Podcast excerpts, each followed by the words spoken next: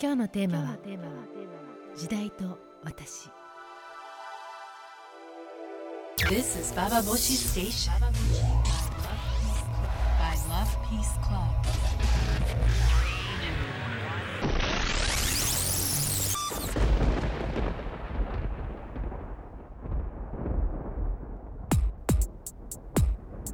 インターネットラジオババボシ北原みのりです、えー皆さん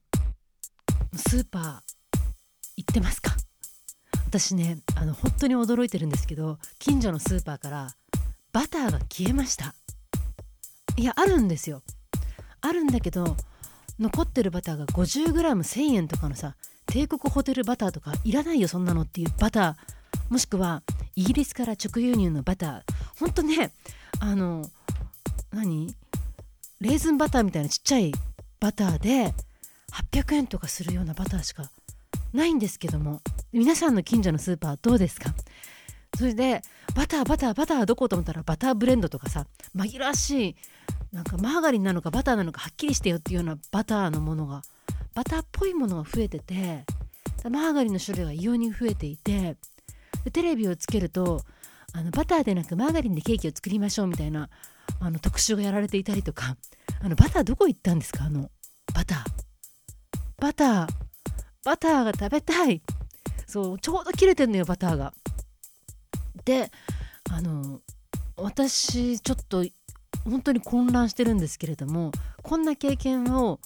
何て言うんだろう必需品がスーパーにないっていう経験をしたことが今までの人生やっぱなかったなって思いました。ほらオイルショックとかでトイレットペーパーを主婦が買い漁ったっていうのは映像として見たことあるけれどもまさか自分がこういうね本当に物はいっぱい溢れてるのに何か他なんとなくいろんなものが高くなっていてそしてバターがない。びっくりです。今どんな時代に私生きてるの？そんな気分が高まっている今日この頃時代と私について考えていきたいと思います。インターネットラジオバーバシ今日も最後まで聞いてください。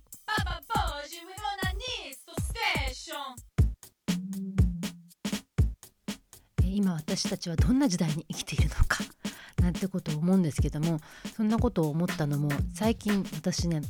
あの遠藤周作さんもう11年前に亡くなってるんですね。あのいろんな小説書いて本当にまあ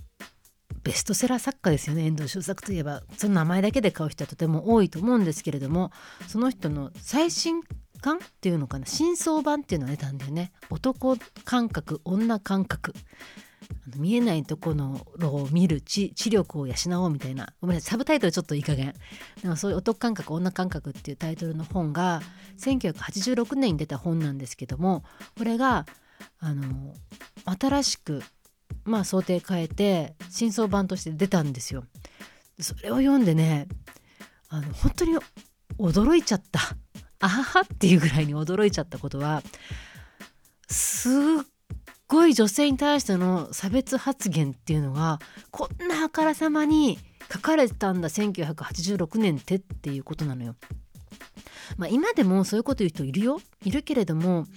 あのいいわゆるその知識人みたいな人で例えばさ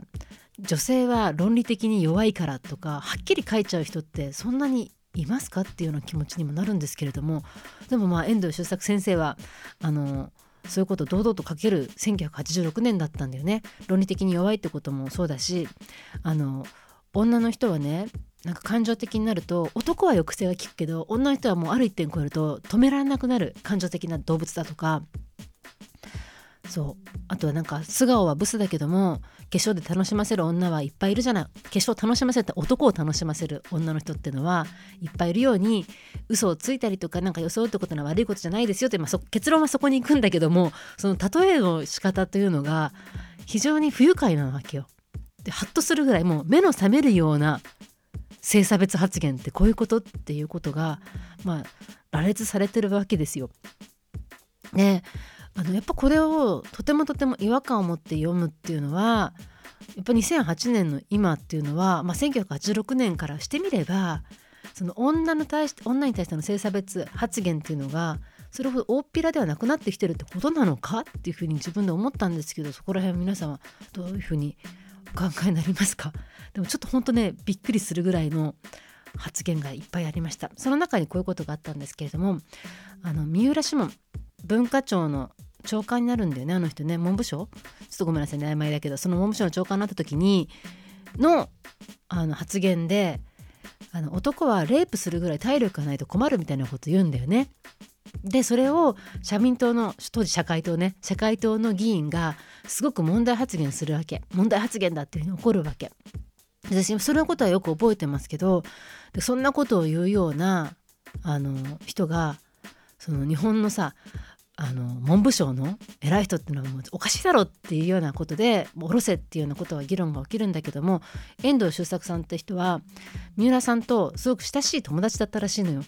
で三浦はあれは三浦独特のユーモアだっていうようなことを書いてるんですよ。でそんなことで起こる社会党の議員のあまりのその言葉言葉尻捉えたユーモアのセンスがないその発言だっていうようなことを書いてるわけ。なんかそのレイプってことの重さっていうのが全くないんだよね86年当時。そのことにも驚いたんですけどもまあでもまあ死人に口なしというか遠藤志作さんは今頃の時代にこんなね赤っ端を書くような時代のずれたようなことを、まあ、堂々と真相版で出されるなんてことは思ってなかったでしょうから86年の大正生まれのおじさんだしね大正生まれの男の人の限界なのかなと思って読んだんだけどもやっぱり驚くのは今の時代でもその本を何注意書き出さないでいいのかしらって気持ちになっちゃったのよ。だってさ手塚治虫のさ「ジャングル大帝」だっけ？そういう昔の手塚治虫ぐらいの名作を書いてる人でもあのちょっと人種発言人種差別発言とかその身体障害者発言とかその差別発言って多いからさすがに今出す時に出版社とか映画会社とかはさ現代においては不適切な表現がございますみたいなさお断り焼きつけるじゃないですか。それがあの遠藤周作さんの本にないかしらってちょっと一生懸命探しちゃったんですけど全くなくあのでさらにアマゾンとかそのインターネットインターネットのあの書評なんか見ていくと割と今読んでも新しいみたいなことを書いてる人がいたりとかして もうびっくりしちゃったんですけれども。私の中ではこの発言ってものすごく時代錯誤なすごい性差別発言だなと思ってるけれどもこの20年間の間でやっぱりなんか変わってないものっていうのをそう私の中ではとてもとてもあの変わったというかこんなものをもう当然受けられない時代になってるでしょっていうの感覚なんだけれどもある人たちの中では20年前のその女性は論理的ではないとかそういうことを平気で書く感性をそのまま受け止められるような感性のまま生きてる人がいるわけじゃない。ってなると100年後見た時に日本の女性ってあのどんな風な今あの状況なんですかね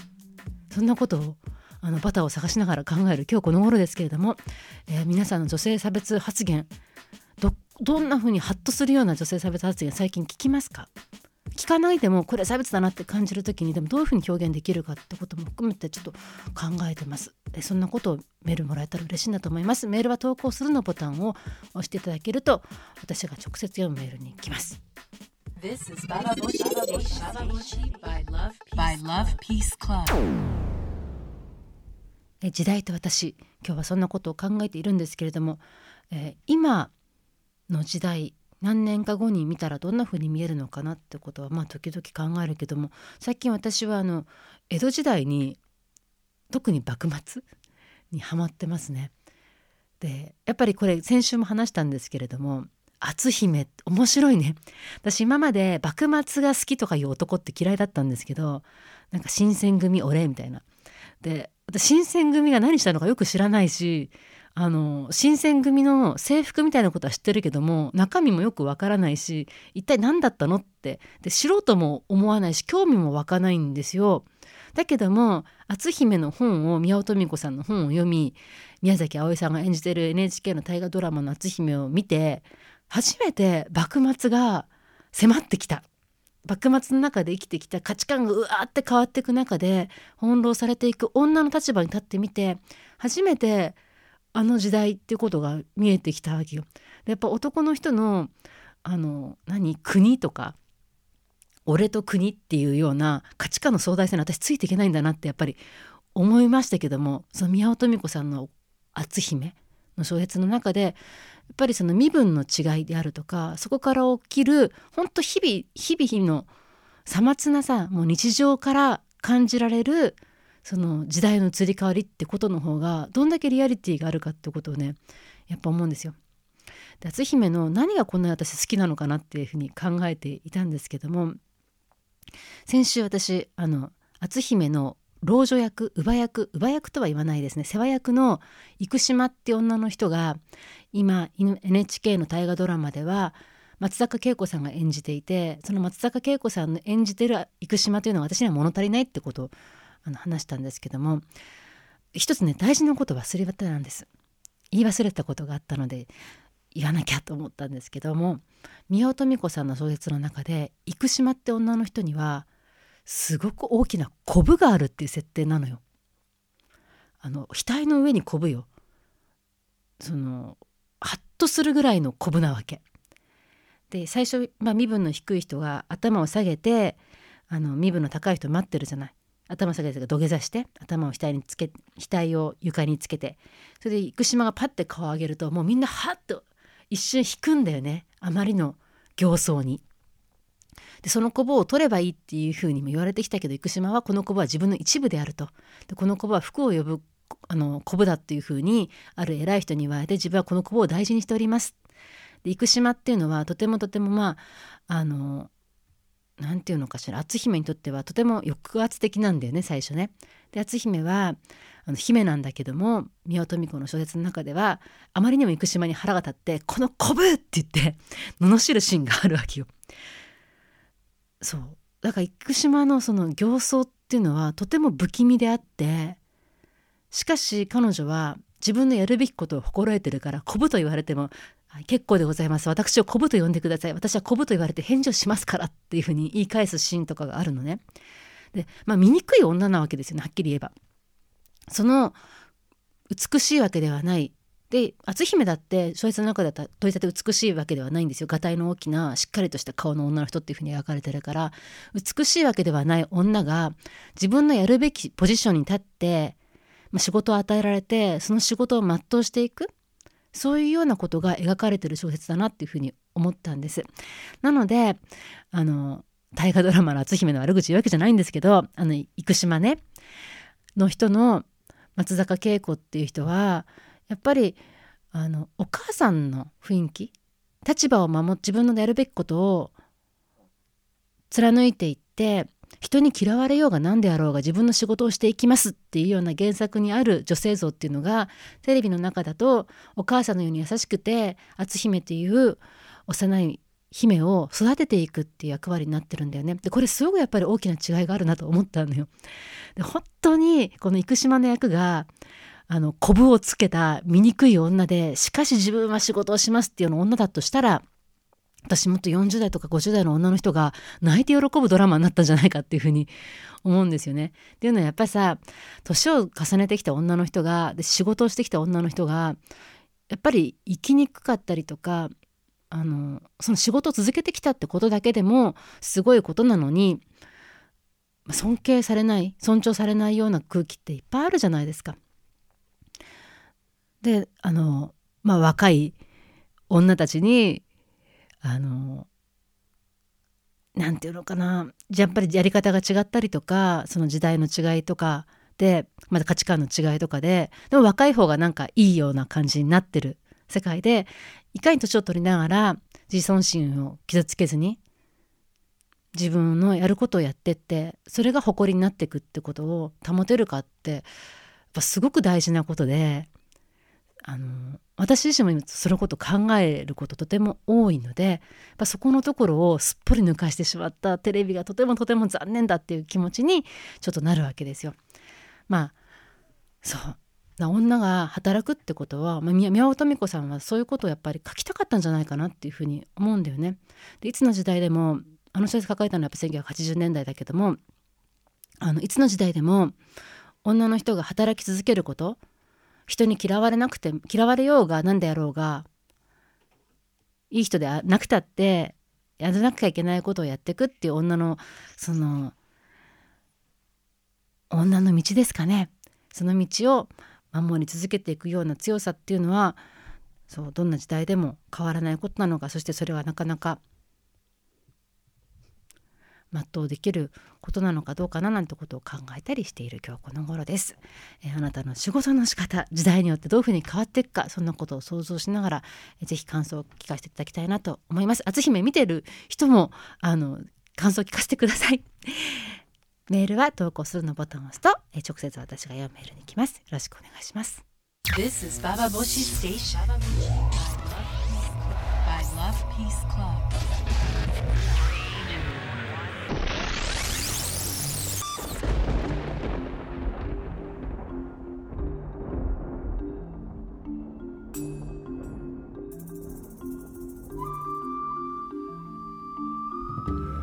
ンターネットラジオババボシ今日も最後まで聞いてくださってありがとうございました、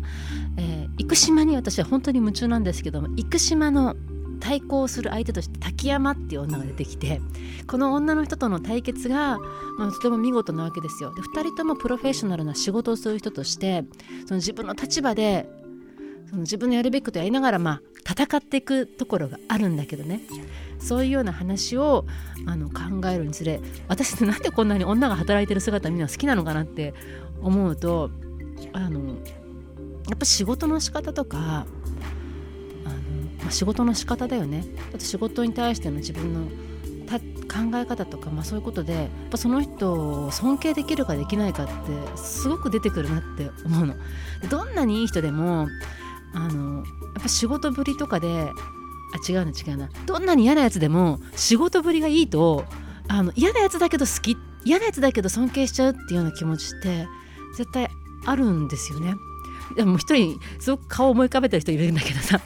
本当に性格悪いなこの人ってよく思うのでも本当にプロフェッショナルな仕事をする人だと問答無用にあの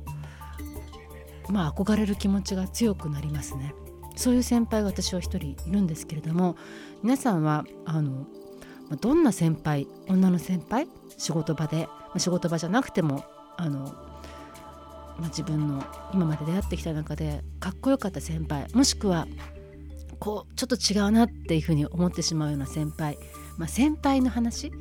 女の先輩の話をま聞きたいなというふうに思います。そう。どんなとこであなたはその先輩をあかっこいいなって思ったのかあ嫌だなって思ったのかそんなことを聞けたらなと思うのでぜひメールをください。メールは投稿するのボタンを押すと私が直接読むメールに行きます。ぜひ女の先輩について話し合おう、えー、次回もしくは来週再来週でも、えー、と考えていきたいと思います。ということで私もいろんな女の先輩会ってきたけどもそうだな先輩やっぱりかっこよくいてほしいなって気持ちがありますよね。年上であの前を歩いてる人には。うん。そんなことを思いながらえインターネットラジオバーボシ今日も最後まで聞いてくださってありがとうございました。北原みのりでした。This is Baba Boshi Station.